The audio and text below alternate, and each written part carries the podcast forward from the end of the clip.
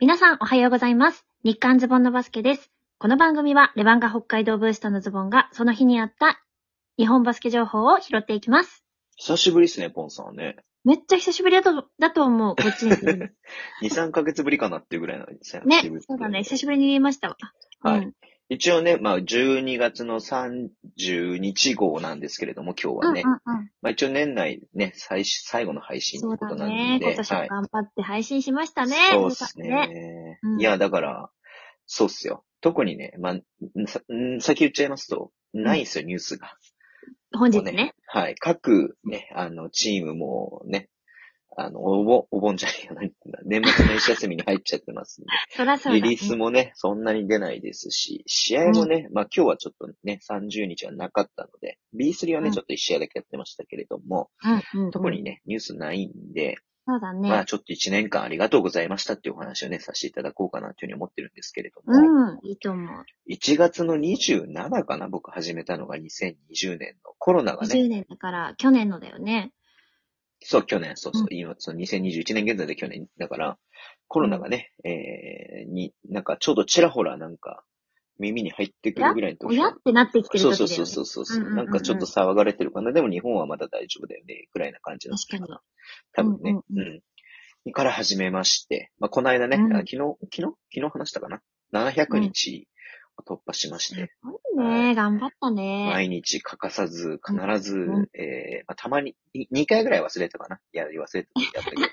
あわ忘れたけども、結果的にその日のうちに配信してますんで、そうでしょ続けているっていう感じで、はい。うん。やってますんで。いや、偉いよ。誰も褒めてくれないけれども。うんい。や、みんなすごいねって言ってくれてるじゃん。私もこれに関しては本当にすごいなって思うしさ。これに関してはっていう別にい言わや、こなくてれも語弊があるけどね。 これに関してもすごいなって思うしさ。はいうんはいはいはいはい。まあそうなんですよね。だから、まあ聞いてくださってるね、本当方がいらっしゃるっていうことがやっぱ一番ありがたいなっていうのを思ってるんで。本当そうだよね。うん。いやー、どうっすか。2021年のうん。カナポン的、このバスケの話はどうっすか、いや、私たちの話でしていいんだったら、レバンガが、まあ年内11勝できたなんてすごいねってちょっと思ってるけど。まあそうだよね。うん。まあ今までのレバンガで言うとね。そうですよ。まあ、う次ちょっと琉球なんでね、まあ難しい試合になるとは思いますけれども、あそうなんだよねうんね、やっぱりこう、5割弱ではあるけれどもね、うん。まあ、負けが込まないという感じがね、すごいなというふうには思ってるんで。うん。そうだね。まあ、あとは、まあ去年はさ、コロナでどうなるかどうなるかっていうね、感じだったけど、うんうんうん普通に試合が遂行されて、そしてまあね、あの、観客もだんだん増えていって、そうだっていねう。のも。 100%なってるそうかそらうそうね。そうそうそうう。だから普通にバスケを見に行けてるっていうことがまずすごいなって思んっていて。そうだ。ね。今年は。レバうんンが100%にしたところで結局ね、50%の時でも客席空いてたからさ、そうなんだよね。入んねえだろうなって思ってたんだけどね。そ100%してもあんま意味ないだろう。そんな買わないだろうなって思ってたんだけれども、結局この間うん3911人。う。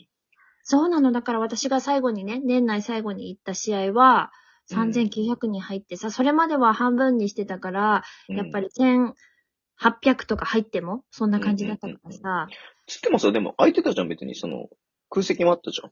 あったあった。うん、全然あった半分、50%でパンパンで、うんうんうんもう来たいけれどもチケットソールドアウトで売り切うんうんれうでんもう入れないとかってなったらさ、え全然そういう感じでもなかった。じゃないでし。ょ。だからそれならば別に100%にすればある程度ね、その100%の意味あるかなっていうの思ったんだけれども、うんうんうんうまあん。年内最後でね、まあお正月休みっていうのもあったんで結構そういう人とかも来たのかな。まあもしくはちょっと、ね、うん招待したりとした人とかもいたのかなと思ったりとかするんだけどさ。そうだね。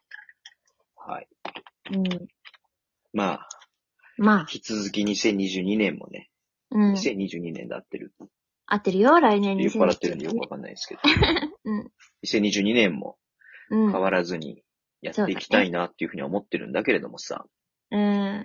いつ辞めてやってもいいかなと思ってるんで、はい。誰か引き継いでくれ、っつってそ。うそう、だって、こうズボンの、日刊ズボンのバスケや配信してもね、まあその、なんか別にコメントとかも来ないしそう。特にもうこれがみんなの日常になっているからね。ね。もうなんかね、みたいなね。うん。だからもう、そのたまに配信してコメント来るとかじゃなくて、もうみんなの中にあるものだから、これは。だからだか1ら年3ヶ月に1回ぐらいやれば多分みんなからコメント10件ぐらい来るんじゃないのかなと思ってリシャシャの話ね。る。いやこれはすごいよ。もうもうすぐ2年、2年ね、経つからね。ー、そうですね、間もなく2年になりますけど、うんまあ2年なんてね、まあ誰でもできますよ、本当に。いやこんいやいやな、誰でもできることですから、本当に。うん。いやいや、誰にもできないよ。これ、これに関しては。って思ってる私はね。 あ、暇人だからね、ずさんがね。うんいやいや。よし。ありがとうございます、皆さん。本当に、いつも聞いていただいて本当にありがとうございます。おかげさまでね、2021年も、一日も欠くことなく、このね、うん。えー日韓都合のバスケ配信できました。そうだよ、すごい去ね年のその、1月1日から名前を変えたんだよ、うん日韓ズボンのバスケ、ズボンの道がやつから。